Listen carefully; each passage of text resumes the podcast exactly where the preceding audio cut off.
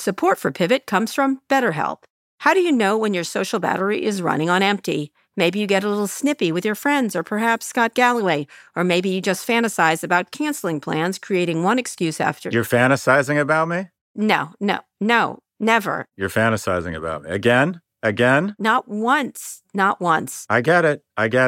I'm sorry, go ahead. All right, get off my ad right now. All right, canceling plans, creating one excuse after another, why you have to stay in. I do that to Scott all the time. It's not easy to keep track of how much socializing is right for you. Therapy can help you build more awareness of what you need and when. BetterHelp offers affordable online therapy with licensed professionals. Scheduling is convenient, and finding a therapist suited to your style is quick and easy. And we all know Scott Galloway needs therapy. Find your social sweet spot with BetterHelp. You can visit betterhelp.com/pivot today. Get 10% off your first month. That's BetterHelp, HELP.com/pivot. Join Capital Group CEO Mike Gitlin for a new edition of the Capital Ideas Podcast. In unscripted conversations with investment professionals, you'll hear real stories about successes and lessons learned, informed by decades of investment experience. It's your look inside one of the world's largest asset managers. New episodes are available monthly. Subscribe wherever you get your podcasts. Invest 30 minutes in an episode today. Published by American Funds Distributors, Inc. I'm ready. You sure? Yep. Yeah, I can go. Because that's an attractive sound. You are literally the land of unattractive sounds on this podcast. I am not. All right. Oh, my God. All right. Shocked there's not snorting or coughing or heaving. Oh, God. All right. Let's start. Hi, everyone. This is Pivot from New York Magazine and the Vox Media Podcast Network. I'm Kara Swisher. And I'm Scott Galloway. Scott, have you caught up on Succession? I did watch it, and I loved it. I thought... I love you, but you're not serious people. I've kind of thought about you when I heard that. Go ahead. Me saying it or not being a serious person? No, me saying it to you. I'm teasing. I love you, Scott, but you're not a serious person. I thought Cousin Greg had the best line when he was asked to describe Logan Roy on the floor of the journalists at his, Fox News. Yeah. And he goes, "It's like Jaws walking around, but if everyone worked for Jaws." Yes, that was a great thought. And it's like Santa with a hit, except he's a hitman. He had a bunch of them. If Santa were a hitman. Murdoch did that. He used to walk around and stand behind people's desks, and then he would get up on paper boxes and give speeches. It was very funny. Rupert Murdoch did that. Yeah, he used to wander behind you. I loved it. See what you were up to. It was creepy. Anyway, how's things? How's London?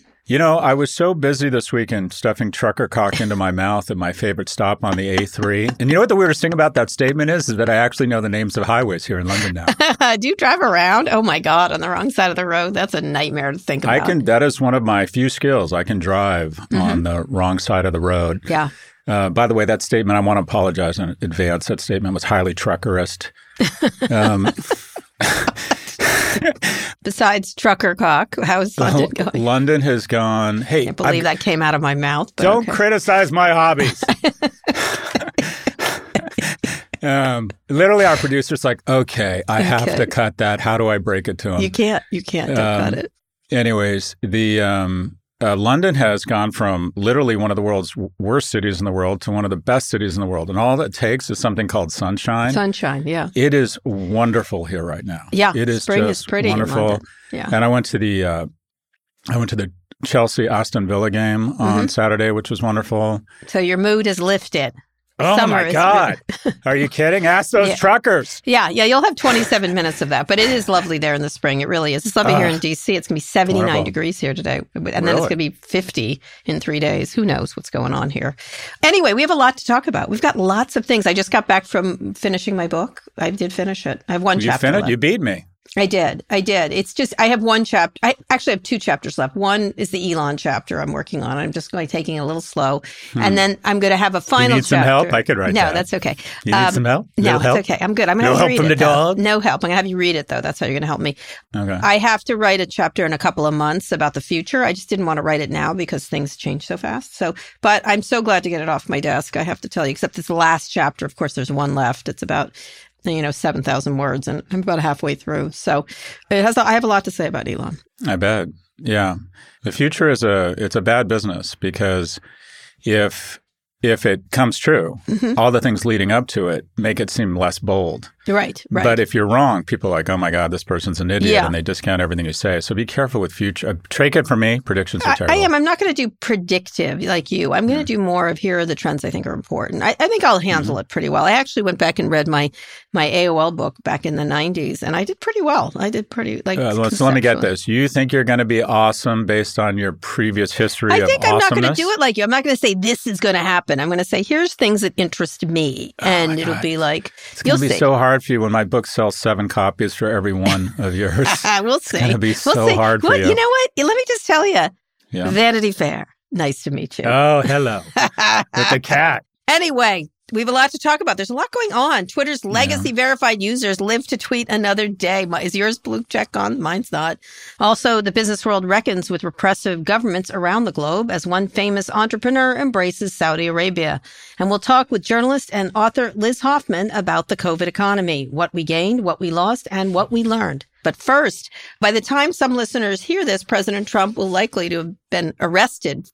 He is under indictment. We're recording this on Monday, but on Tuesday afternoon, Donald Trump is expected to walk into a Manhattan courtroom and plead not guilty to a list of charges that still have not been announced. There's more we don't know, like whether cameras will be permitted. Usually they're not in New York courtrooms, so probably they won't do that here. But news outlets have asked the judge to make an exception. Also, whether Trump will be handcuffed and perp-walked, unlikely, according to a lot of people I have talked to. We do know we won't see his mugshot unless he releases it himself. In New York, mugshots are generally protected. Of course, he'll release it. Whatever the case, he's already capitalized on his impending arrest. In the 2 days following his indictment, the Trump campaign says it raised $5 million. He also has, like, sidelined all his foes into being supportive of him. What do you expect to see Tuesday, Scott? And talk about it from sort of a media perspective. A branding perspective? From an optics standpoint, he's clearly decided to position this as his running mate. Essentially, he raised $5 million off of it. But some things have come out. 6 in 10 Americans think the indictment was fair. Yeah, yep. And also, I don't know if you've noticed this, but, and this might be confirmation bias or just my bias in general, I think he's a weak and weird person who's done real damage to the great experiment that is America. So I have a tough time evaluating him objectively. But I believe when I've listened to him at the rally, when I've listened to him post the indictment, I think you can hear in his voice that he is freaked out. Oh, interesting. That's what Maggie has written, actually, also, that he's much more freaked out. When I heard him speaking the other day, his voice just sounds rattled. And I always thought that his superpower was his psychopathy, and that he just didn't seem to be the president of the United States. So many people come after you so hard and in so many semi-credible ways that I always thought, I remember thinking with Bill and Hillary Clinton, like, how do they sleep at night? Yeah. With all these people coming after them for sometimes things that are warranted criticism, like, how do they... In order to do that job, you have to be... You disassociate. You compartmentalize. Interesting. Oddly enough, I interviewed Brooke Shields today on, and she talked about compartmentalization when there was all the oncoming with her being so young and stuff. I think certain people, especially very famous, and she was one of the most famous people during the 80s, really worldwide famous. Yeah, for Calvin Klein and Pretty Baby and stuff like that. But I do think they compartmentalize in this way that is just very different. So by the way, just back to me, I sat next to Brooke Shields in college at the movie Gallipoli. Do you remember that? So I pretended we were on a date. I'm like, just imagine I'm on a date with Brooke Shields, and wouldn't my fraternity brothers be impressed? She's lovely, and this documentary called Pretty Baby is wonderful. It's really fascinating, and it'll very surprise level-headed you. For this will surprise you. Like this documentary, she has enormous amounts of material that her mother kept in an archive, so it's fascinating. And to re-see it again, it's very good. You know who made it? George Stephanopoulos and his wife, Allie Wentworth, Jorge Stephanopoulos. Anyway, it was by ABC Productions. Nonetheless, let me get back to Trump. What would you do? What do you think is good here, and what is bad from a marketing media point of view? What's bad about it, Kara, is that this is an abuse of the system, because this could happen to any of us, Kara, if we were former presidents who were also criminals. So, this is an attack on every former president who's engaged in criminality. Yeah. I just, at first, my view was, put your wood behind Georgia, put your wood behind the insurrection, that this is going to backfire on us. And now I think I may have been wrong. I'm definitely a bit of a I don't know if it's sadism or I want him and people who have supported the division of America and who I want people to see all around the world that our institutions and our Constitution and the rule of law matter. And so I'm enjoying this. Mm-hmm. Yeah, I get it. But he's using it for fundraising, $5 million. $5 million. People think he should sell T-shirts with his mugshot. He's going to totally use it as an opportunity. Well, sure. And they had free Martha T-shirts, but she still ended up going to prison. That's true. That's fair. I don't know about you. I have a severe fear of prison. That's literally my worst nightmare. And it freaks me. You're not worried about it? Well, I don't want to go to prison, but I'm a lesbian. You'd be the lady that would own the yard. That's correct. Lesbians aren't scared of going to prison as much as other people. But yes, of course I'd be scared. I'm not going to touch that. I am not going to. By the way, that's, just so you know, that's my favorite genre of films, women's prison film. Oh, women's prison, yeah. Hey, cat, come here. And then the bad one who runs everything ends up, electrified on the wall or something like that. I love those movies. The only way this could get better for me is if he decides to represent himself. That would be fantastic. Yeah. It's interesting. It'll see setting aside the politics, the media circus around this is just. It's going to be crazy. It's going to be crazy. It's going to be just nuts. And I think the more he incites, the more they respond. So we're back to the old game with Trump in the media, right? Like he sucks up all the oxygen. No other candidate can get through. They can't attack him. And nobody can stop writing everything he says, even if it's like he was inaccurate about when he was getting indicted. Mm-hmm. Praising the system, praising the grand jury. I know, praising the grand jury. I just feel like we're still in the thrall of this idiot who should just go away, but of course he's not. It would have been so much fun if they had decided to arrest him at Mar-a-Lago and he pulled a Home Alone and booby-trapped the whole place. By the way, that's from some guy named J.P. Brammer on Twitter. Yeah, this is my favorite Twitter. This is from New York Times PitchBot, who I love. Trump did nothing, and if he did do something wrong, it wasn't illegal. And if it was illegal, it's not something people are usually prosecuted for. And if it's something people are usually prosecuted for, a former president still shouldn't be prosecuted for it. It's like that's exactly what the arguments continue to be. It's just crazy. And then Joe Manchin is like, no one's above the law, but we shouldn't target people by the law. Like that was Joe Manchin's one. Yeah, and then you have this. Yeah, okay, Joe. This guy, this Governor Pickling, Asa Hutchins, saying, "Yeah, I'm not pro-Trump, but I'm not anti-Trump." I mean, every Republican's trying to thread a needle here, it's saying, "Ridiculous." I'm a non-Trump candidate, but I'm not anti-Trump. It's like, you know what? Grow a pair, boss. You know what? All of them are saying behind the scenes, except for maybe Jim Jordan and Marjorie Taylor Greene. Hang 'em high. That asshole. Like, God, well, he can't die soon enough. That's really what they all say it, all of them. My junior senator literally snatched defeat from the jaws of victory. He was the head of the Republican Senate campaign, and somehow the Democrats held on to the Senate with his shitty behavior. Paul Ryan summarized it perfectly. He's a loser. Yeah, he everything he touches, he's not going to use any of that money to help anyone but himself. Right.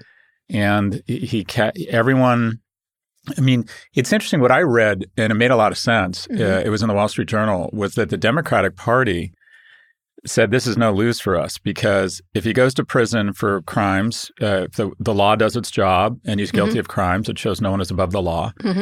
And if people rally around him and find this reason to make him the nominee, we win again. We want him to be the nominee. Still worries me. I don't know.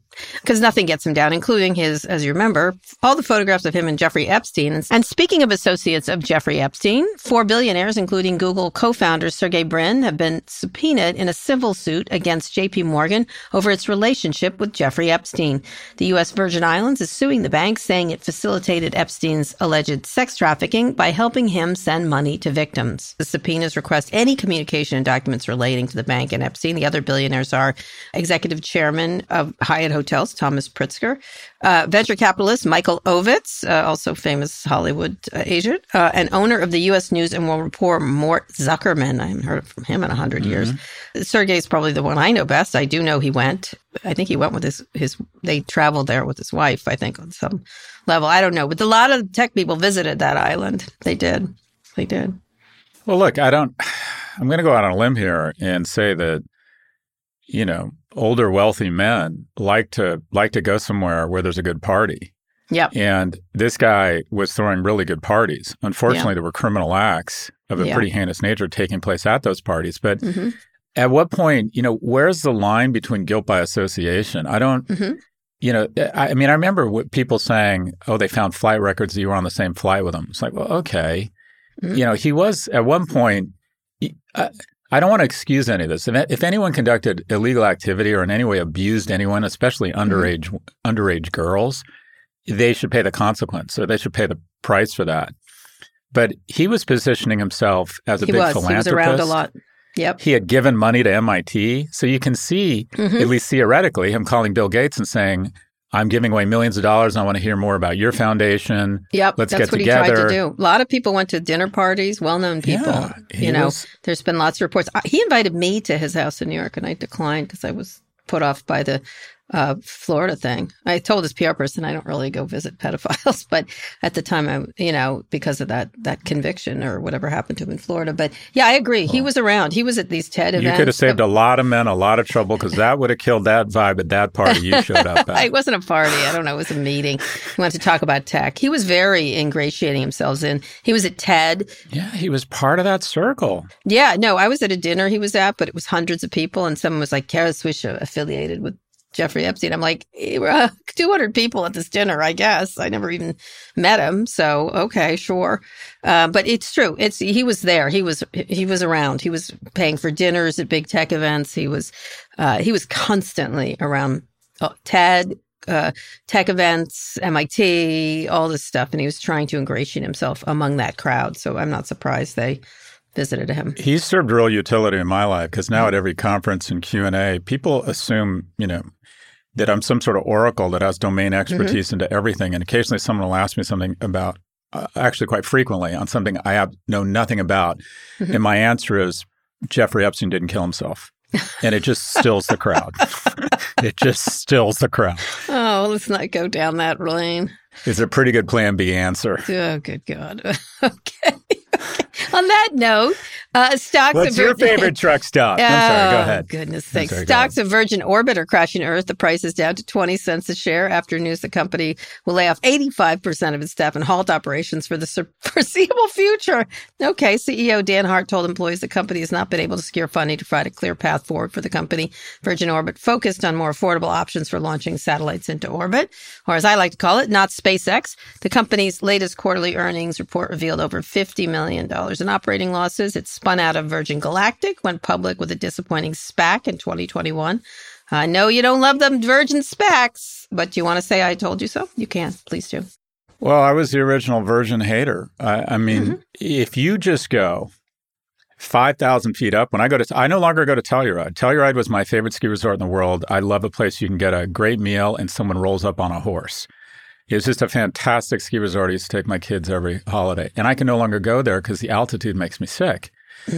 That is just 1 mile. You can run around a track 4 times, but if you run up, you start feeling sick. If you go just 3 miles up to the top, you know, to 15,000 feet, it's difficult to survive. And if you go up just 6 miles, the distance between, I don't know, the top of Manhattan and the bottom of Manhattan, or, you know, the Statue of Liberty to Central Park, almost nothing can survive. And so the moment you get up above 50 or 60 miles and you get into anything resembling the Kármán line or space, it becomes wildly inhospitable for everything. And here's the thing. Space is correctly named. It doesn't want anything. That's why it's called space.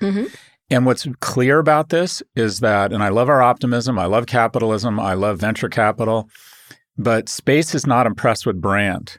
Space doesn't give a flying fuck how charismatic the founder is. It doesn't care how cool the logo is. It doesn't care that the founder started record companies and has consumers care about brand. Investors care about brand. Space don't care.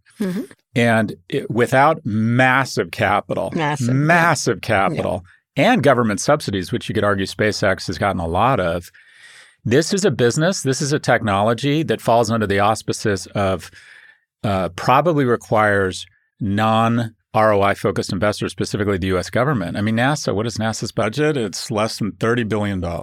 Yeah. Doesn't really make any money. What SpaceX, to Elon's credit, has done is that will probably likely be the only private company that gets at, that goes vertical as opposed to horizontal. There's a lot of business and revenue in going horizontal. The car industry is a huge business. The airline industry is an enormous business. Going vertical, there's really only one private company working now. Yeah. This was zero to negative. 650 miles an hour to zero again, faster than most companies. And it was ridiculous to have to fund this through the public. It's just not going to work that way. They shouldn't have. It's just ridiculous. And again, SpaceX is private. Just remember, SpaceX is not public. That's a great point. That's a great point. He does have a good proclivity not to take things, well, to... And you know what the next zero is? What? Well, I'll give you a hint. Virgin Orbital or Virgin... Galactic. 100%. That business makes no fucking sense, and it never did. Yep. And by the way, I just want to point out, go 2-3 years back to Code when I was presenting. Yeah. I'm like, this is a stupid business. Yep. When Bob from accounting gets immolated on the launch pad, this thing goes to zero. Space is a dangerous business. I got you that for your birthday. Oh, well. Oh, well. You're sending me into space? No, I'm not. You're sending... goodbye, Scott. There you go. All right. We got to get to our first big story. Scott, we still have our blue checks. I just checked mine just a second ago. I was just seeing. Oh, by the way, can you check mine? I'm not exaggerating. Oh, yeah. I have not been able to log in for the last 7 days to not pay for my blue check mark.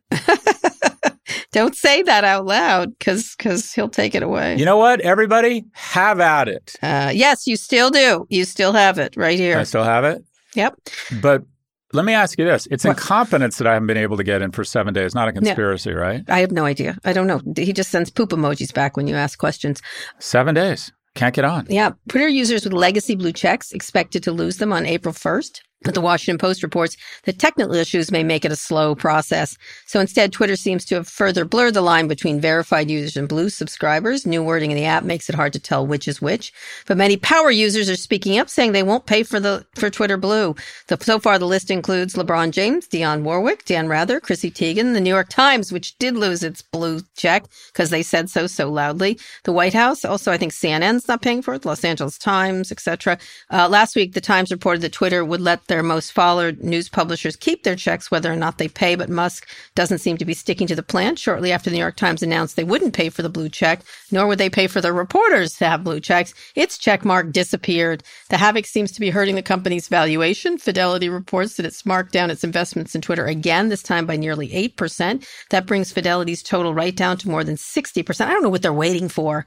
They need to take it down to the equity to the bottom. But so I don't even, it's so confusing. And nobody's signing up. One of the things is like 3% of blue checks decided to take him up on the offer to buy it. So 97% of the people said, no, I won't pay you $7. Think about that. And of course, now there's a lot of scammers impersonating as a New York Times now since they lost their blue check. What do you think, sir? Well, so New York nightlife is very elitist, and it's not about who's inside the club that makes it aspirational. It's about who's not inside. And typically the life cycle of a club in New York is it's really hot. They bring together this alchemy of music, vibe, people, and the right crowd, and the right lighting, and the right decor. Sure. And it takes off, and it becomes the it place, and celebrities show up. And then, and all New Yorkers say weekend is amateur. You know, hardcore New Yorkers will claim they don't go out on weekends because it's amateur hour, and they call it the bridge and tunnel crowd, right? Yeah, the people from the boroughs come in, and they're not, supposedly as cool. Yep. And then what happens is ultimately the cool crowd, who is very fickle, moves on to the next hot place. Yeah.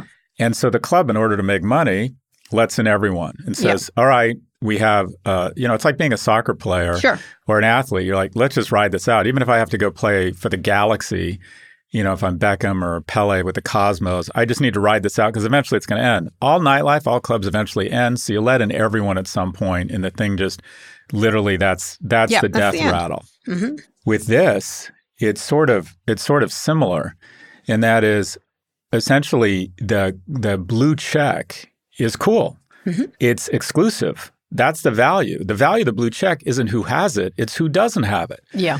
So when he's gone bridge and tunnel and there's now like 40 blue check New York Times accounts. Yeah, Twitter Blue has, just so people know, 180,000 U.S. subscribers. There are 420,000 legacy verified accounts. Fewer than that, fewer than 7,000 have signed up for Twitter Blue, according to the researcher Travis Brown. Also on Twitter, a former employee detailed how high-profile verified users drive engagement because other users know they're interacting with the real Kim Kardashian, for example, and they take it away. You're right. This is literally, this business strategy makes no sense. He's selling tickets to a pool, and then once people get inside, he's paving over the pool. He's, by virtue of what he's doing, he's destroying the value he's trying to monetize. Mm-hmm. This is the shoot yourself in the foot business strategy. It just makes absolutely no sense, and I don't get it. He's so bright. Mm-hmm. I don't know if he's listening to this Joey Bag of Donuts Bad News Bear weirdo advisory council he's put together. But he's decided, I'm not only going to not create a good business model here, I'm going to fuck up all the value that was built around blue checks. It just makes no sense. Yeah. No, it's interesting. Now, some high-profile users say they're on the fence about it. Our friend at Pivot, Ben Stiller, said he's not sure what he'll do. Walt Mossberg said he paid for the subscription as long as it included identity verification and other features, although he's already verified. That's right. It doesn't. There's some evidence they could include it, but I wouldn't give them my license. Are you kidding? That guy? I would not give it to him again. I'm already verified, so. The most interesting thing, sorry to interrupt you, about what you just said, is that Ben Stiller being on the fence on the check mark is news. That's true. We've decided that's worth reporting on. Yeah, I agree. By the way, we love Ben Stiller. We do love Ben Stiller. But I mean, ultimately, some writers like Jaron Lanier and David Douglas Rushkoff have proposed that users should pay for some social media, and they should also get paid by social media. The advertising model is still, I think Elon's running away from the advertising model. He's obviously down, I think, $2 billion. No, advertisers are running from him. Running from him. That's what I mean. But he's also, I think he knows it's too difficult to sustain. Users don't really want to pay until they get value, right? That's how I look at it in every transaction I make. I just don't think there's value there. That's all. But it's not even there's no value there. It's not him. He's diminishing the value. Yeah, that's what I mean. It's like the business strategy is so nonsensical. You think, is there some genius there that we're not seeing? And I don't think we are. Yeah, I don't at all. And I can't log on. You can't log on, so that's good. It's good for your health. A number of ads, again, Scott, has gotten every other, and they're shitty ads. They're weird little companies. Every other tweet is an ad. It's really, they're just jamming it in there. And you're like, it's as if Google just spammed the Google results page and then you couldn't find what you were looking for. You always say that, but you know how some people are colorblind? Mm-hmm. I'm Twitter ad blind. I could not name an ad I've ever seen on Twitter. I'm also hooker blind. I've never seen a hooker in my life. Okay. I've only seen women who return my eye contact and then my friends tell me that they're hookers. But hookers, ads on Twitter, I can't, there's something about my brain, I can't process them visually. I never recognize them. Okay, I don't know how to move on from that, except to say some people don't want to meet up with Elon. The chief twit reportedly requested a meeting with the FTC's Lina Khan and was denied. The agency is investigating whether Twitter's mass layoffs have put it in breach of a 2011 consent decree around user privacy, probably. She's not meeting with him. She's a badass. Why should she? She doesn't have to. Yeah, but this isn't Lina Khan deciding not to meet with Elon Musk. Mm-hmm. This is Biden. Yeah. This is Biden. There's no way she made that decision without the West Wing. And this is them saying, sorry, boss, we don't find you that special. Yeah, maybe so. Remember, that's what Pete Buttigieg said. Everybody is special in their own way. Do you remember? He totally trashed him at Code. I don't usually mention the names of auto company CEOs routinely. But this is a special one. You know, yes, very special. We're all special in our way. I'm not asking. Yeah, there you go. You're not paying for it, right? If you ever get back on again, probably you won't. I would have. Oh, interesting. If it had been verify your identity. Yeah. And then as a function of you verifying your identity, give you greater reach, give you additional features. If it had been a true membership, I love the membership subscription model. You do. Yeah. I think it makes a lot of sense. But instead, this feels like, pay us or, you know, we kill your dog. Mm-hmm. This is them not adding value. This is them threatening to take away value. So wait, you would or you wouldn't pay? That's why I wouldn't pay. I'm out.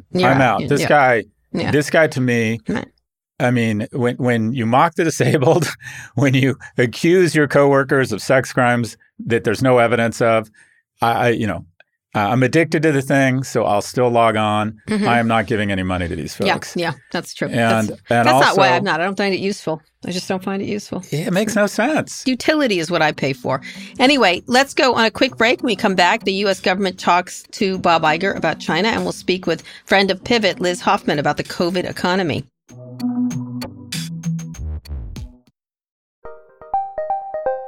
Did you know the Capital Ideas Podcast now has a new monthly edition hosted by Capital Group CEO Mike Gitlin? Through the words and experiences of investment professionals, you'll discover who was their best mentor, what's a mistake they made that changed their approach, and how do they find their next great idea. Subscribe wherever you get your podcasts. Published by American Funds Distributors, Inc.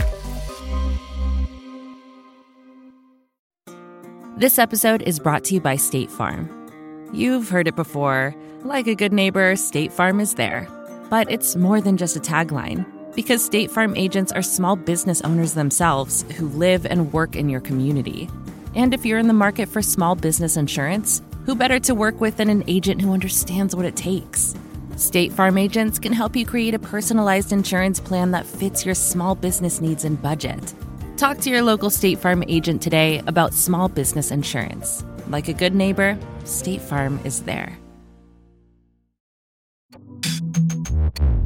Scott, we're back. Repressive governments are making business hard around the world among the business elite. There's no unified response. First in Russia, Wall Street Journal reporter Evan Gershkovich has been detained by the government on espionage charges. The Journal steadfastly denies the accusations, and the Biden administration has condemned the arrest. The U.S. State Department has told Americans not to travel to Russia, but other business leaders seem happy to work with strongmen. Bloomberg reports that Adam Neuman's new real estate venture, Flow, could launch in Saudi Arabia. Last week, Neumann appeared on stage with backer Mark Andreessen at a Miami conference with financial ties to the Saudi Sovereign Fund, PIP. And there they were. Just at one point, they called, I think it was either Ben Horowitz or Mark Andreessen, called it the Saudi startup. It was crazy. Saudi's the startup place. And talking about the government versus the U.S. government, they mocked the U.S. government. And then they said Saudis are the startup place. They love companies. They've got a ton of money, so that's why they're there. They're going to go get that money if they need to. They're going to line up. I've heard from a lot of people that the Saudis are going to not do a lot of funds, but invest in direct in companies. But they were there singing for their Saudi supper. So what do you think about that? Those two things. So do you want to talk about the Wall Street Journal reporter first? Yeah, please do. So look, this is going to be an unpopular view. I think we fucked up in terms of, I think the State Department handled the release of Brittany Griner poorly, and I think this is a direct result of that. I think that it's no accident that they have unfairly jailed someone who works for a high-profile magazine or a high-profile media outlet. There's going to be a ton of news, a ton of pressure to release them, and they will get a high-profile trade here. Because we have told them that that's how we operate, that we give them a merchant of death when they take somebody who will inflame a lot of protest. I think this is us. I think this is the price we paid for a poorly negotiated deal around Brittany Griner. All right. Okay. Okay. What do you think? It's bullshit. Fair enough. Bullshit. Why is it bullshit? We have to really come down hard on this. They already probably think we're tough enough for helping Ukraine, but we have to really come down hard in ways maybe we don't even know about to stop this kind of behavior. I wouldn't go to Russia right now. There's a couple countries I wouldn't go. I wouldn't go to Saudi Arabia. I wouldn't go to Russia. I'd feel nervous being there. I think half of that is right. But yeah, go ahead. You wouldn't be nervous or not? Oh, I've been to Russia several times. I've been many times. I don't think I will ever go again. Me neither. I wasn't comfortable when I was there the first two or three times. I don't want to give a murderous autocrat money. Mm-hmm. And two, I have a lot of close Russian friends, wonderful friends. Mm-hmm. And I actually enjoy Russian culture. I went to the World Cup there. I took my oldest son there. Mm-hmm. Went to St. Petersburg, one of the most beautiful cities in the world. City. I will never go there again. Yeah. And what's the second part that's not? Well, Saudi Arabia, I was just in Riyadh. Mm-hmm. And I have found one of the things I enjoy about living in London is I wanted to explore different areas. And I've been to the Gulf several times in the last few months. And I find in general, and this is a stereotype, but I have found so far the people I've met in the Gulf to be very warm. Mm-hmm. And Riyadh, it is just striking, overwhelming the amount of capital they are deploying across projects and investments. Effectively, what you have is the most profitable business substance in history. You know, Saudi Aramco just reported more profits than any company in history, and it's running out in 30 years. And they know this, and they're smart people, and they're like, we have to pivot an entire economy away from fossil fuels. And so they are investing like there's no one's business. I personally feel that I understand there are really good arguments on both sides.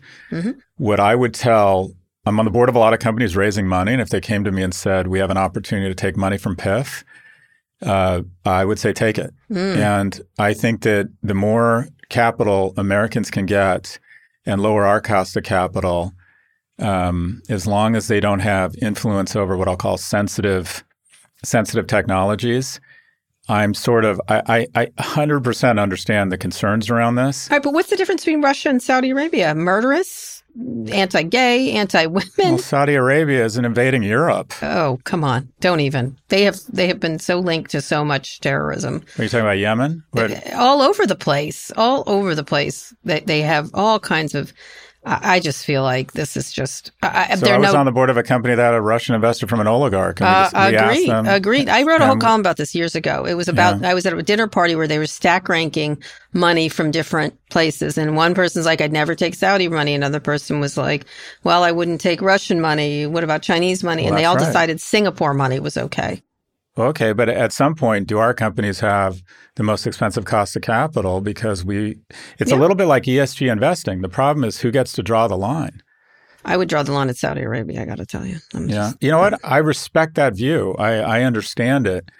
I think they have so much money and so much capital. You're going to see, when I was in Riyadh, a bunch of people kind of outlined some of the projects they have planned. And I met all of these young entrepreneurs.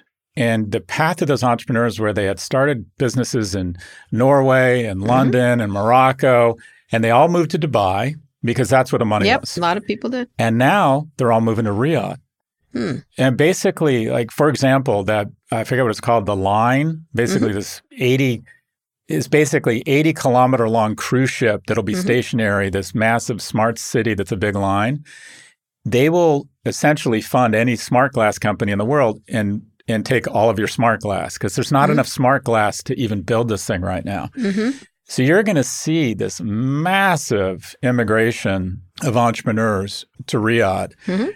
And there's so much capital to decide not to, as an American company, to not take their capital, I think puts you at a disadvantage, just as when you decide not to invest, when you say, I'm only going to invest in ESG-friendly companies. So I get the conflict here. I think there's only a few countries that you can say that to. I understand. And that makes your list. That makes your blacklist. That 100%. This is a murderous thugs. I don't know what else to say. I don't know. I feel like it's like really dirty money.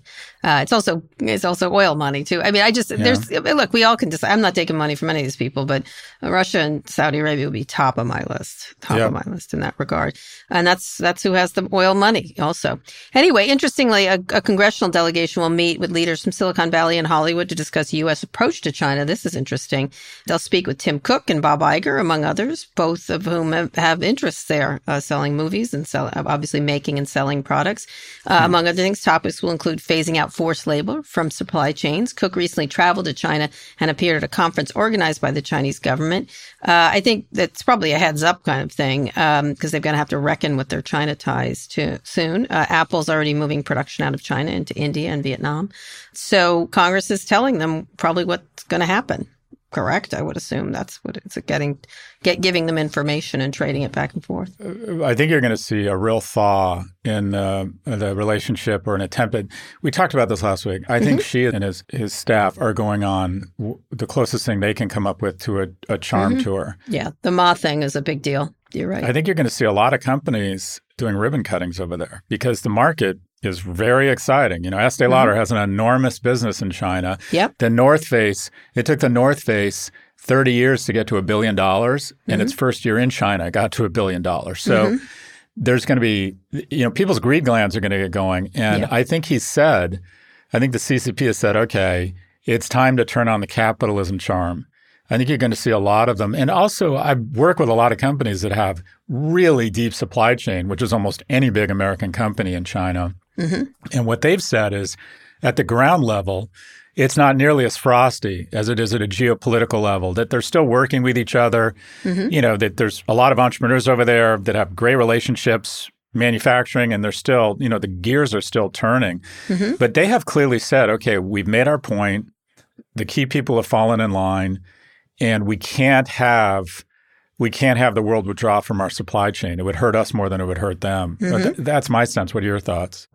I think we're going to have to figure out a way to deal with China. They're the other big economy in this world. And, you know, again, all kinds of issues there, sure. But we have to, this is not an avoidable country in terms of our future and their future as both a market and as a market maker and also a manufacturing thing. I think it'd be very hard to, I think we should be moving some things out, just to show that we have an ability to do so. But we really can't get into a conflict with China. Not right now. Not at this moment in time. Maybe ever. We can't get into Taiwanese conflict. We can't get into raising the temperature right now with them is and them raising the temperature with us is a problem. I think that's probably the message. A lot of these, and I'm sure Cook and Iger will say those things. I think they're loath to have a really, you know, disputatious relationship with China. I think a thaw in U.S.-Sino relations would be really good for both and the world. Yep, 100%. I do think they've been very aggressive. They've been aggressive for a very long time. And, you know, you talk about Russia and Brittany Griner, they've been moving all over the world in an aggressive manner. And U.S. government officials have determined that Chinese spy balloons successfully gathered intel in U.S. military locations. They got their shoulder into trying to be dominant. They haven't bombed and invaded any countries in the Middle East. Oh, they don't have to. They have a different way of doing it. I'm just saying they're not non-aggressive, but nonetheless, a lot of companies are quite exposed in China, even though, you know, most of our companies, especially the tech ones, can't get in there or can't sell to them both at the same time. Anyway, interesting times. I think you're right. We do have to calm the things down with China, but there's a lot of politicians who want to up the ante, unfortunately. Anyway, let's bring in our friend of Pivot.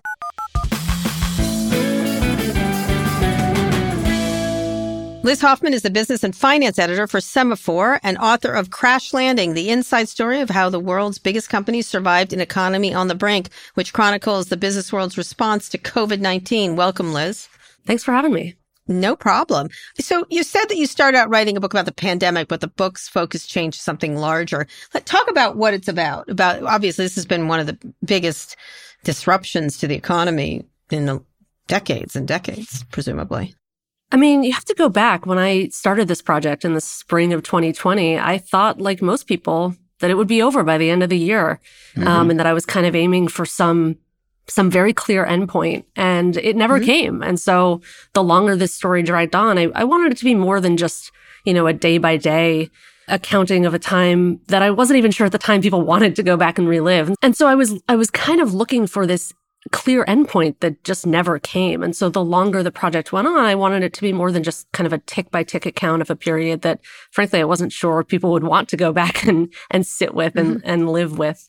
Mm-hmm. But to kind of kick it forward and say, like, how does this change the job of a CEO?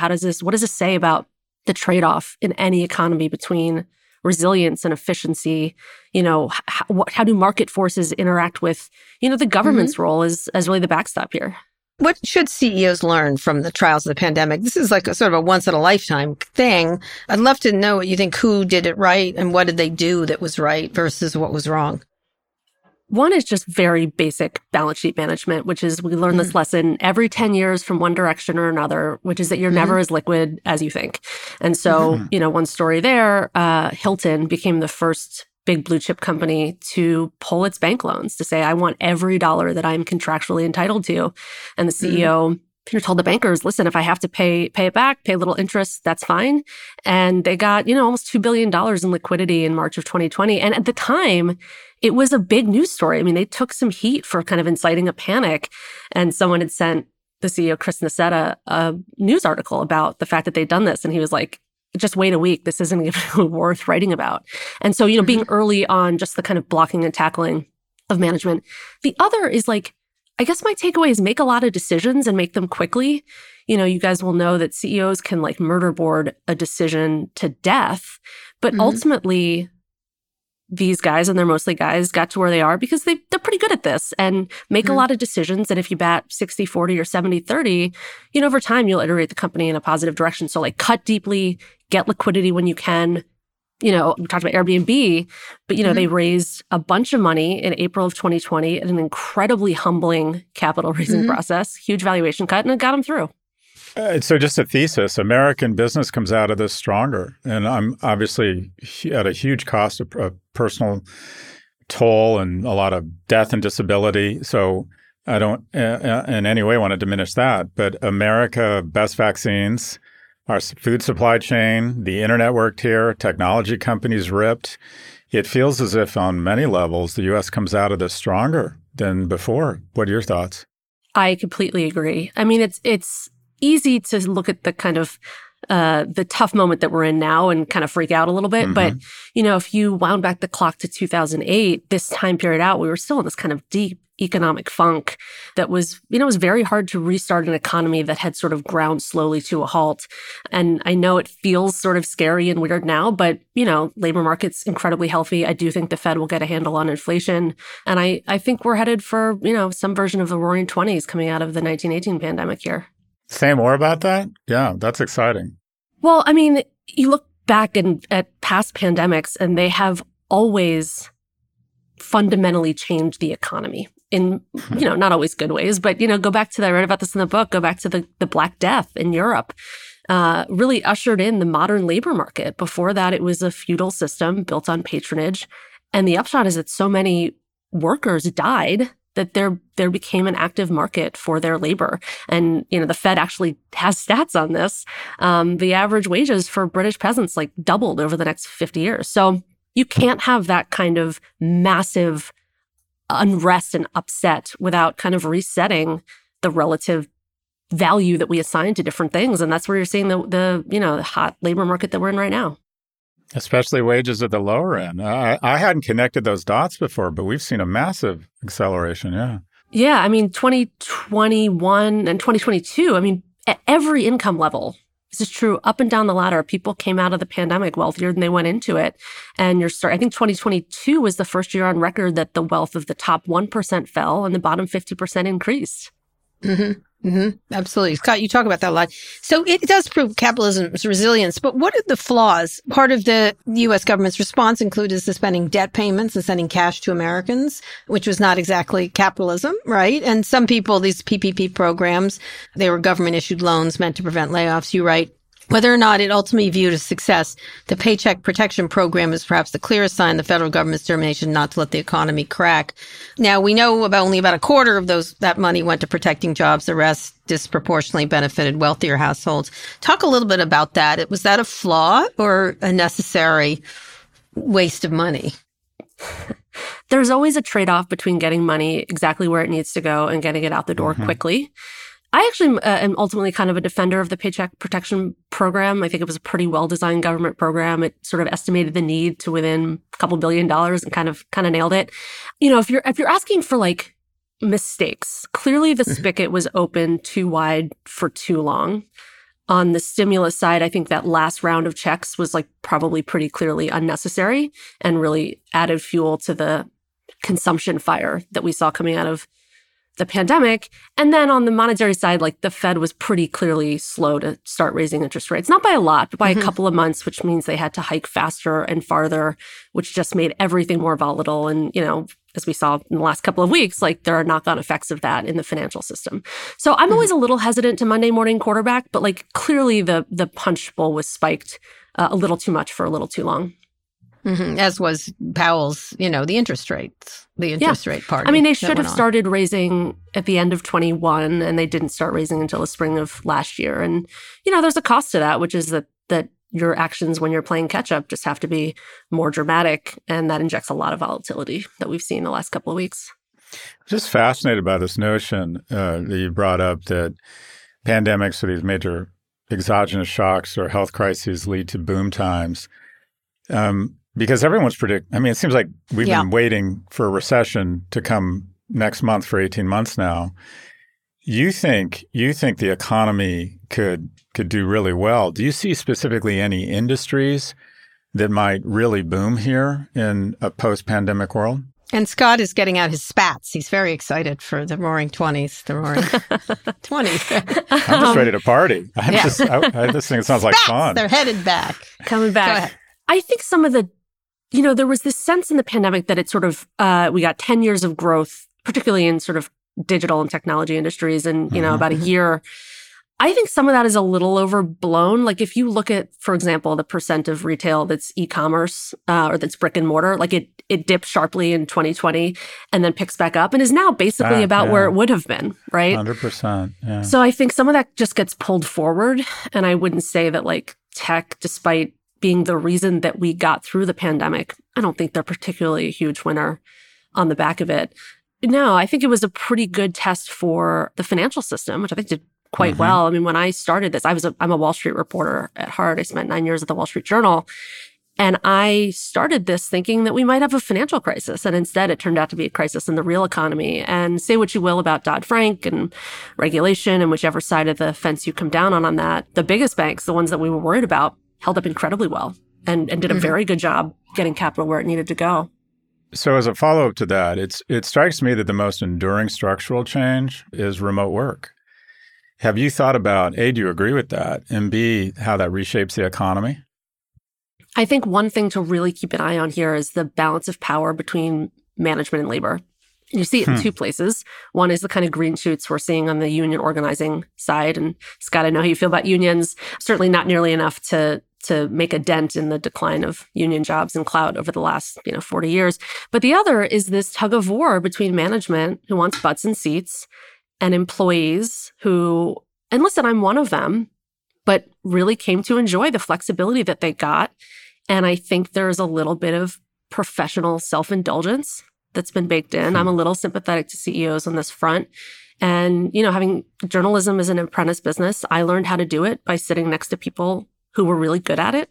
And, so much of the economy is that. And I know you guys have talked about this, but I do think these are cohorts that are worth studying, people who came back and people who didn't and where they are in 5 to 10 years, because I think there's real value that is lost. Most of the economy, they have come back, right? It's just in certain cities and areas, because around the country, it's back to normal levels from what I understand. Around the country, most people never left. Most people didn't have that option. Yeah. Mm-hmm. Yeah. So I don't really understand the hand-wringing here. I don't think most white-collar employees will be expected to come in 5 days a week forever ever again. And if we're fighting about which 3 or 4, that feels a little silly to me. But I see a lot of value in being in person. And I'm a little sympathetic to CEOs who, for a lot of the pandemic, and I tell the story in the book of David Solomon, CEO of Goldman Sachs, who was like out in the Hamptons at a weekday lunch. And, a Goldman banker, a young woman comes up to him and says, I work for you. A bunch of my colleagues were over there at table. We took the day off. We came to the beach. And he's fuming about this because, these CEOs are walking through New York City for a lot of the pandemic and seeing the bars full on Saturday and Sunday and seeing their offices empty on Monday. So, yeah, I think you have ultimately the bosses are going to win in this. So when you have to think about the industries, what does the best change the economy? Is it that? And what's the biggest economic loss from COVID?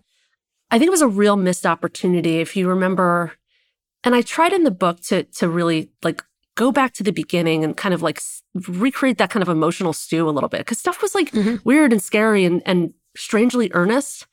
And, we banged pots out of windows and we talked about essential work and there was some hope that on the back end that would be recognized in a meaningful way. Absolutely has not been.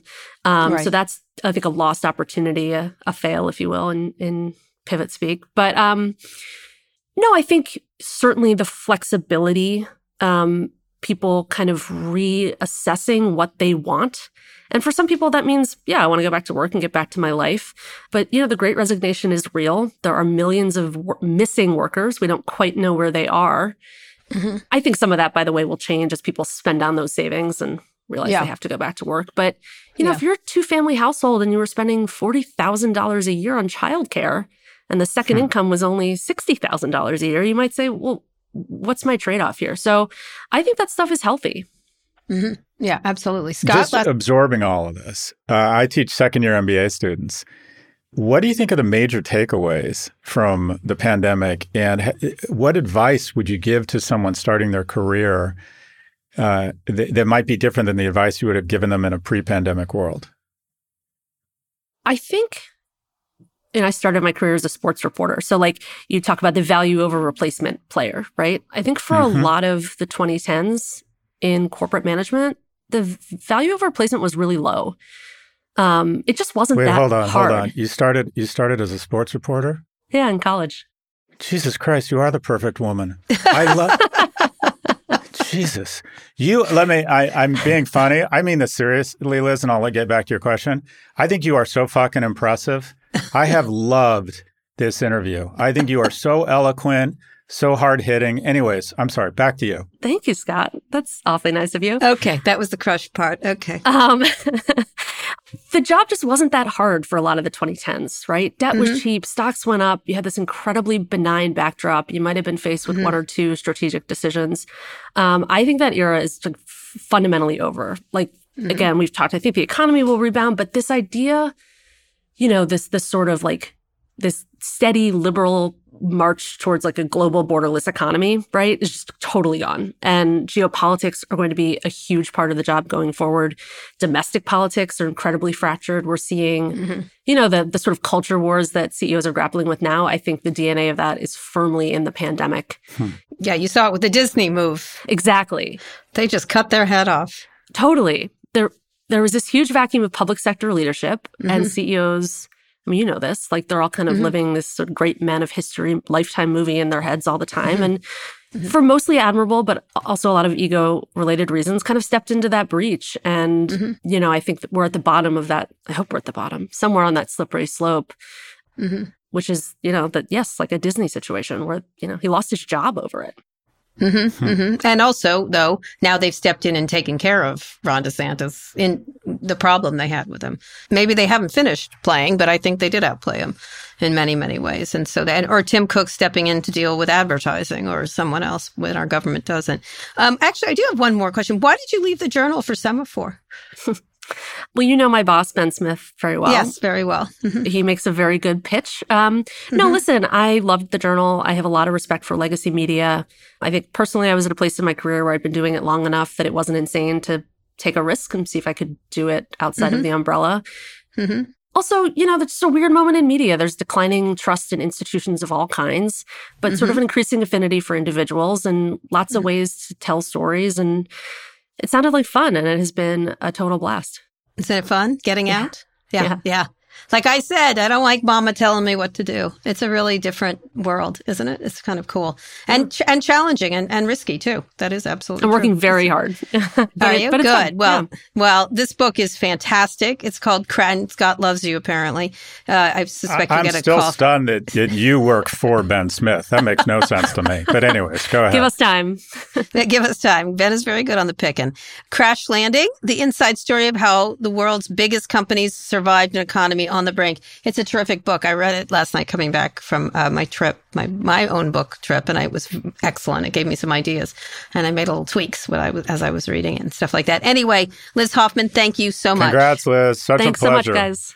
Anyway, Scott, I'm glad I found your new co-host. Here's Pivot with Scott Galloway and Liz Hoffman. And what I like about it is her name's H, which means I'll be first. I'll be first. What an impressive woman. She is. She is. I love the way she thinks. Yeah, she's really impressive. She's an impressive. Yeah. They're doing some really good stuff at Semaphore. I mean, it's really hard to make both Puck and Semaphore I read regularly and get a lot of wisdom from both of them and information. Jessica Lesson's one. I get a lot of, that's something I pay for example. I will pay I pay a lot of money for the Jessica Lesson. I think it's $300 a year or something like that. But I won't pay $7 for Twitter. See, that's the whole thing. I get value out of it. If I got value out of it, I'd pay for it. Anyway, Liz is really great. All right, Scott, one more quick break. We'll be back for wins and fails.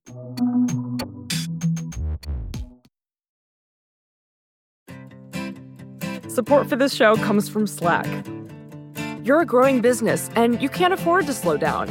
If anything, you could probably use a few more hours in the day. That's why the most successful growing businesses are working together in Slack. Slack is where work happens, with all your people, data, and information in one AI-powered place.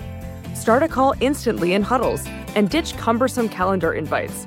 Or build an automation with Workflow Builder to take routine tasks off your plate. No coding required. Grow your business in Slack. Visit slack.com to get started. Support for this podcast comes from Constant Contact. If you're a business owner, you already know that it's really, really hard to cut through the noise of everyday life. If you want to connect with your customers, you need to break through the noise. You need Constant Contact. Constant Contact is a marketing platform that makes it easy to reach new audiences, grow your customer list, and connect over email, text, social media, and more. Whether you're a marketing guru or just learning the ropes, Constant Contact offers writing assistance tools and automation features that make it simple to say the right thing at the right time. So get going and start growing your business today with a free trial at ConstantContact.com. Just go to ConstantContact.com right now. Constant Contact, helping the small stand tall. ConstantContact.com.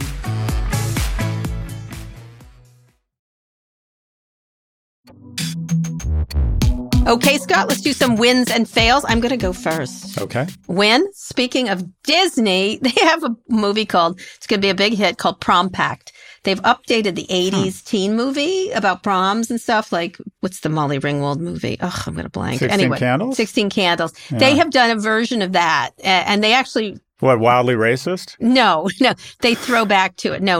It's so good. It's so diverse. It's crazy diverse. But, you know, it's because it's quite, it goes there with several different cultural issues, too. And I was surprised. Mm-hmm. I thought in a good way, sort of whacking all around. And I thought it's called Prom Pact.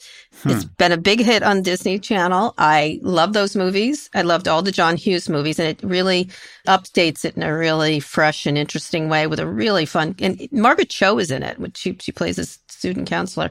But I just was really like, I was like, God, Disney knows how to make shit. I just was like, they really are good. Fantastic. Good at what they do. And obviously the fail is all this continued attacks on our institutions by Donald Trump. It just, and they just keep going with him. You know what I mean? Down into the bottom of the barrel. Just I feel like the institutions are hitting back. Yeah, they are. But nonetheless, it's just grotesque. At some point, it's just these Republicans have had every off-ramp they could with this guy, and they just don't. So it's a damaged and dying party in that regard. So anyway, I just feel that's my feel. But watch Prom Pact because it's totally enjoyable, and there's great costumes and prom dresses. Nice. Yeah. Scott, go ahead.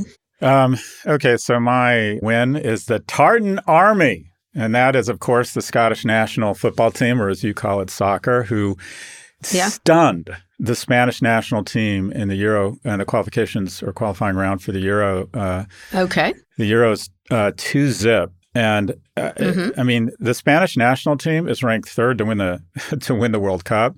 The Scottish team, national team, didn't qualify for the World Cup. So for Scotland to go clean sheet and go 2-0 against Spain, and this guy, Scott McTominay, who plays for Manchester United, he's a midfielder, he was a striker for Scotland. I can't tell you how much this means to Scots. And it was a great game, super exciting. The same guy, Scott McTominay, scored, had another 2 goals against Cyprus in another game. This is huge. So this is an enormous victory for the national team. It was a great game, and it was just super exciting to watch. And this young man is just incredible, and I don't know, just a ton of fun. I've been watching it with my boys. We got so much joy from it. Anyways, my win is the Tartan Army's victory over the Spanish national team. My fail isn't nearly as much fun, but I'm fascinated with demographics, and people are living longer as long as they make it to 40.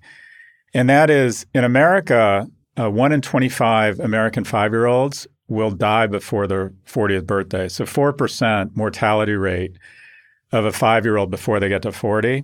Mm-hmm. In our peer countries, in other OECD countries, only 1 in 65 die before the 40th birthday. Wow. And the reason why, as you might imagine, is the number one cause of death of children and teens in the U.S. is firearms. So basically, guns and deaths of despair have made the mortality rate of America's youth substantially higher than other OECD nations.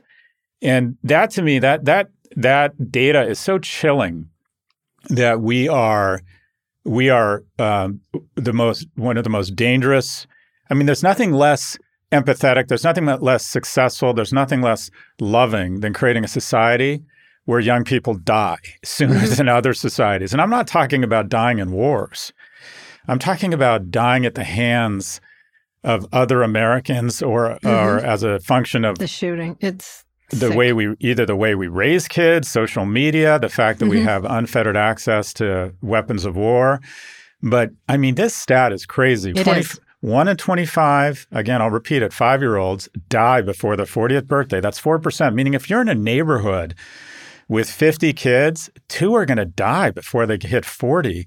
Mm-hmm. And if you're in that same neighborhood in Europe, it's only going to be 1. I mean, it's just nuts. And we always talk about firearms, and it's something that warrants a lot of attention, but the problems go even deeper. We in our nation, and I think it comes back to the following: the average age of Americans is 38. The average age of our elected representatives is 64. Citizens United has let technology and pharmaceutical companies and guns manufacturers totally run over Washington, and we don't have we have minority rule. Most Americans believe in some sort of gun control. Most Americans believe that social media companies should be regulated. And as a result, though, because money has literally perverted Washington, we don't have the will of the people. And it's taking an enormous toll on our most valuable asset, our youth. Mm-hmm. So my fail is that America fails to address what is really a real stain on the American story. 100%. And that is our young people die at a faster rate than in our peer countries. Yep. You need those AR-15s. It's ridiculous. I would recommend a piece in the Washington Post. They've been doing a series of investigations, and they're really fantastic about AR-15s and ownership of them. It's not just overall gun. They targeted this one gun particularly, and it's really, they did an amazing job. And it makes you realize the sickness at the heart of our country. Something you suggested in the last episode I thought was really powerful, and I had never thought of it, and it's macabre, and I think it would be really effective, is show them what it's like. Show the bodies. I think it would be really powerful. Really powerful. Or we could get inured to it. I'd love to understand what would happen, but because people could be like, kind of want to look at it. But I don't think most people would. I think, especially if it's children, I think children is what you have to see. What it does to a child's body, it rips it apart. I mean, just like, it's sickening. Anyway, that was a very good fail, even it was horrible. Anyway, we want to hear from you. Send us your questions about business, tech, or whatever's on your mind. Go to nymag.com/pivot to submit a question for the show, or call 855-51-PIVOT. Okay, Scott, that's the show. And now you have your new co-host, Liz Hoffman. So there excited to bring you two together. Liz. We're very excited about your upcoming podcast. We'll be back on Friday for more. Today's show was produced by Lara Naiman, Evan Engel, and Taylor Griffin. Ernie Andertott engineered this episode. Thanks also to Drew Burrows and Mio Silverio. Mio found me that great data on youth mortality in the United States. Make sure you subscribe to the show wherever you listen to podcasts. Thanks for listening to Pivot from New York Magazine and Vox Media. We'll be back later this week for another breakdown of all things tech and business. If I don't see you sooner on the A3...